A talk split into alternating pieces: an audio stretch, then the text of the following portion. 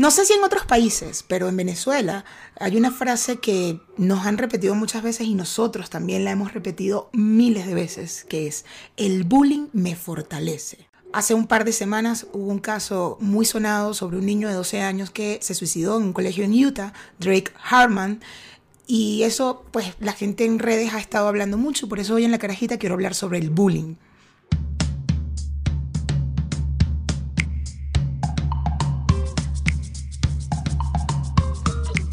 Bullying.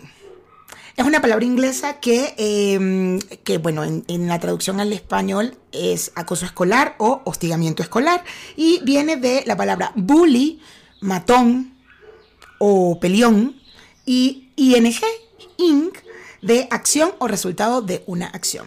El bullying, bueno, pues si buscamos el concepto en Google, pues hay muchas páginas donde te van a hablar sobre el, significado del bullying, es maltrato psicológico, verbal o físico, y bueno, el bullying está, eh, es asociado al colegio, o sea, al acoso escolar, ¿vale? El caso de Drake eh, Harman es un caso que ha hecho mucho ruido, eh, como un niño de 12 años, sus mismos padres escribieron en las redes, luego borraron la información, pero escribían en las redes diciendo que como un niño de 12 años eh, pudo haber tenido las ganas de quitarse la vida, de no estar. Y, y bueno, lamentablemente terminó todo muy mal y es algo que me hace mucho ruido desde hace mucho tiempo. Lo he discutido a veces con mis amigas, eh, cada vez mm, iba leyendo un poco más sobre el bullying y toda esta cosa. Y, y hasta en estos días nos preguntamos si habíamos hecho bullying o si, si nos habían hecho bullying.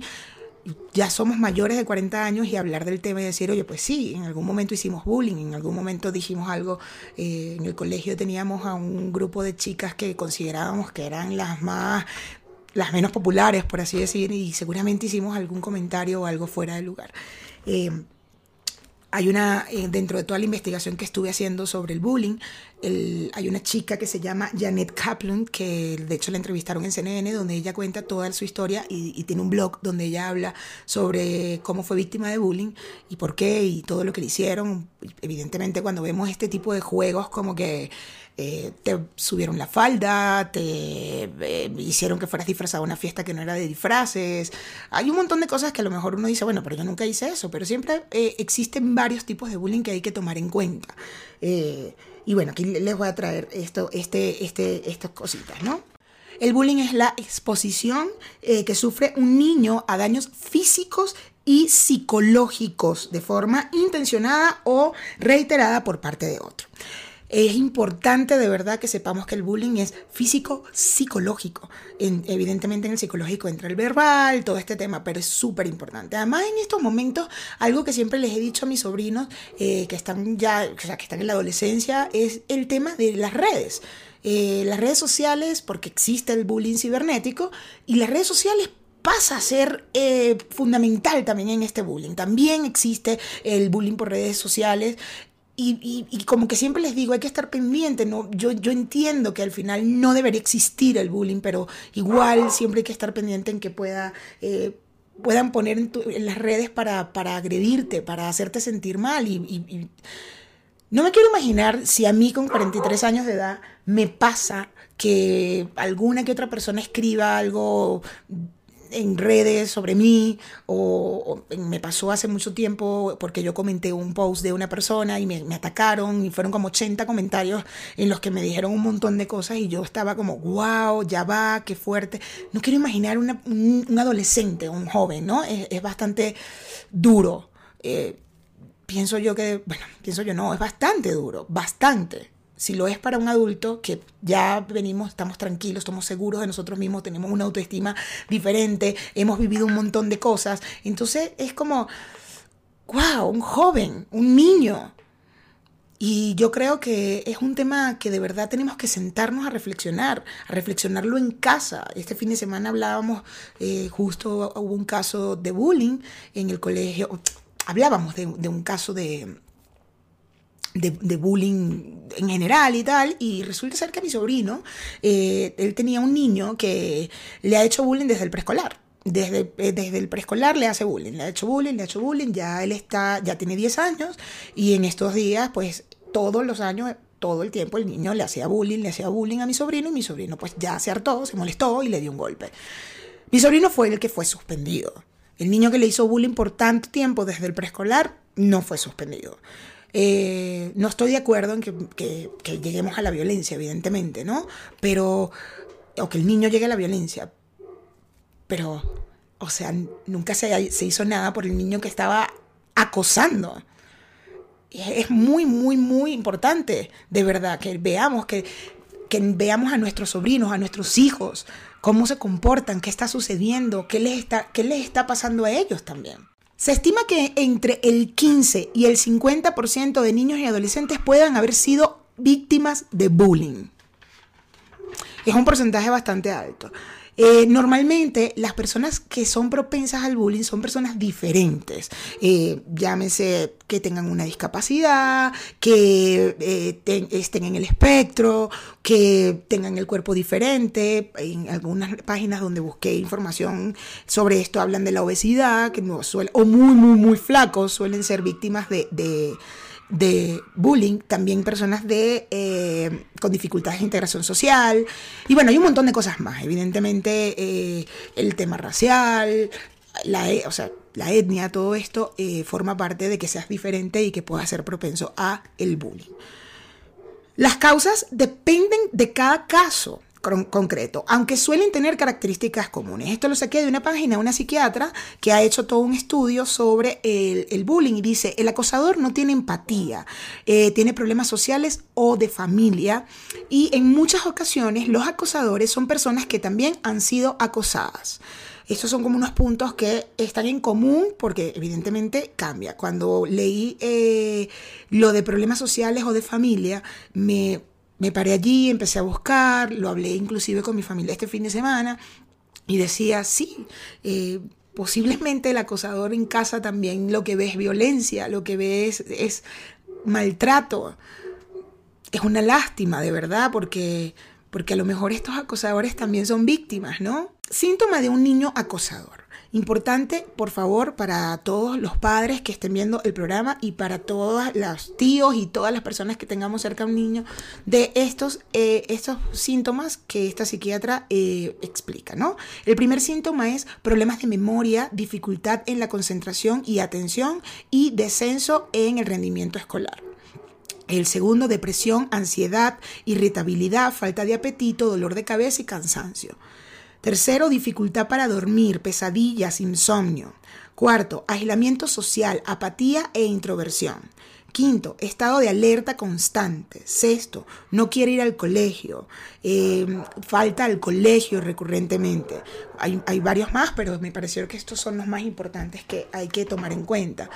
Eh, y bueno, yo creo que eh, este, este caso de Drake Harman, que ha estado en todas las redes y que de repente nos pone a pensar y a decir, es, es importante que veamos en casa lo que está sucediendo. No está bien el bullying. Esta frase que los venezolanos siempre decimos, el bullying me fortalece, yo tengo muchos años ya repeliendo esa, en, en repele con esa frase, porque no, no está bien, no está bien que, que pensemos que la violencia nos fortalece es verdad, hay jóvenes, niños que quizás tengan una autoestima más, más fortalecida, que en casa hayan enseñado más valores y que posiblemente se puedan burlar de alguna cosa física, no sé, una nariz grande, unos labios grandes o los ojos grandes, y bueno, puedan hacerlo y, y decir, me resbala. Y está bien, y chévere, pero, pero hay muchos casos de verdad que son afectados por, estas, por, este, por este acoso, por estas burlas. Y, bueno, esto, estoy hablando de burlas, que esto es un tema más, más psicológico. Imagínate el físico. Y ahora últimamente también vemos en redes que ah, graban, graban mientras le pegan a un alumno, a alguien, porque sí, porque eh, es terrible, es terrible, es terrible. Yo creo que deberíamos eliminar esa frase, por lo menos la, comunidad venezolana que le encanta decirla, eliminar esa frase de nuestro vocabulario. ¿Por qué tenemos que decir esa? El bullying nos fortalece. No, no. No, pienso que no deberíamos eh, darle peso a algo que tiene que ver con la violencia. Hay varios tipos de acoso escolar. El primero es el acoso físico, el que les estaba hablando, cuando ya hay un tema de golpear, de hacer daño, de empujar, de, quitar de quitarle cosas a los niños, el almuerzo, la comida, la, lonchera, eh, un juguete. el acoso verbal, pues bueno, cuando son ya burlas, palabras, decirte, ay, cualquier cosa que tenga que ver con tu físico o con tu, o con tu personalidad. Acoso social es cuando eh, hacen este tema de, mm, de que no se integren con esta persona. ¿Vale? El acoso social es como sacarlo del círculo social, inventando cosas, haciendo rumores, lo que sea. Eh, acoso sexual, bueno, en el acoso sexual un ejemplo muy claro es cuando te levantan la falda, cuando te te quitan algo y muestran tu, tema sexual y adicional a esto también en el acoso sexual está el tema de la orientación. Si ven, si se ve a un niño o una niña que pueda eh, tener una orientación sexual diferente a, la heterosexual, entonces eh, también hay acoso allí, ¿no? Eh, el cyberbullying que bueno, les estaba comentando, es cuando ya empieza todo este acoso, pero por las redes y me parece terrible también. Uno de cada diez niños sufre de bullying. La edad más frecuente eh, para ser víctima de bullying está entre los 7 y los 14 años. Yo discutía con mis amigas en estos días, bueno, hablábamos del tema y, a lo mejor ellas nunca lo notaron porque, porque, bueno, porque tenemos un humor, ¿no? Los, venezolanos en particular tenemos un humor y es como un humor sarcástico y todo este tema. Y les contaba que, que al final en el colegio yo me sentía... Eh, acosada de alguna manera, porque yo era gordita y por ser gordita pues no tenía novio. Y siempre habían como juegos con eso, juegas con eso y llegó un momento en que yo me sentí tan acomplejada porque era gordita que tuve trastornos de alimentación, dejé de comer, recuerdo que eh, primero que hacía cualquier dieta que aparecía en cualquier revista, la hacía y las dietas eran horribles, hasta me desmayaba, ahí eh, una vez me acuerdo que hice una dieta de café con, con café y huevos sancochados, eso era todo lo que se comía y al tercer día ya estaba yo en la cama tirada y que... Y otra vez eh, recuerdo haber dejado de comer por una semana. Por una semana no comí, hasta que se dieron cuenta, porque la señora de servicio se lo dijo a, mi tía y a, mi mamá, y a mi abuela, perdón, y, eh, y, bueno, pues nada, me obligaron a comer y todo el tema. Con el tiempo ya de adulta, ya estos complejos llegaron y con el tiempo eh, tuve problemas de bulimia, em, me laxaban, tomaba un laxante cada vez que tomaba un alimento. Y pues bueno, tiene que ver con ese complejo que, venía desde el colegio. Cuando lo hablé con ellas, les dije que ya yo había visto todo esto en terapia. La verdad, no se lo, lo comenté porque justo vino el tema a colación por el, por el caso de Drake Harman. Y le comenté, les dije, bueno, ustedes a mí me acosaban, tal, tal. Entonces fue como una reacción de ellas que, wow, no lo sabíamos y tal, todo este tema. Y sí, al final, hasta, y yo lo dije y dije, hasta nosotras, yo me, me incluyo, también tuve que haber hecho bullying. Hice bullying seguramente y, espero que, que, si alguna persona le, yo le haya afectado, pues me disculpo, alguna de mis compañeras de clase, me disculpo enormemente, me encantaría que si pasó, que hablaran conmigo y, que, y yo poder, pues, pedir perdón si en algún momento hice daño, ¿no? Eh, con el tema de que siempre habían como burlas y burlas y burlas y burlas, pues al final también uno trataba de defenderse. Sin embargo, una de las cosas que siempre, siempre he tenido en mi cabeza era que en aquel momento, en la adolescencia, eh, yo no podía ah, refutar, porque si refutaba era peor. Entonces era como, ok, y, bueno, sí, pues soy gordita, mm, bueno, pues sí. Hay casos peores, se los prometo hay casos peores. Y estoy bien, tampoco es algo que ya me afecta ni nada, pero, pero sí cuando me pongo a echar para atrás y digo, wow, yo me reencontré con mi cuerpo hace tres años, cuando cumplí 40 años, que me fui a una playa nudista y me reencontré con mi cuerpo y dije, wow, sí, me gusta mi cuerpo. Pero fueron muchos años y aunque fui a terapia y aunque trataba de no, pero yo me veía en un espejo todo el tiempo y me veía gorda, aunque estuviera flaca, hice dietas terribles, terminé en un quirófano por hacer una dieta eh, terrible que me quitó todos los carbohidratos y fibras y de azúcar y bueno, terminé en un quirófano. Eh, y yo creo que viene desde ese complejo que venía desde, desde chama, desde adolescente. Entonces a veces no nos damos cuenta y yo creo que, que tenemos que darnos pensar, sentarnos y pensar y decir, wow, ya va. qué difícil, ¿no? Porque a veces eh, muchas personas que, con las que hablo del tema a veces se, se, excusan con el, ay, a mí también me dijeron cosas, pero yo no les hacía caso. Eso tiene que ver también con la, con la inteligencia emocional que uno tenga para ese momento. Somos adolescentes, somos niños, estamos aprendiendo. Esa es la edad en la que estamos aprendiendo.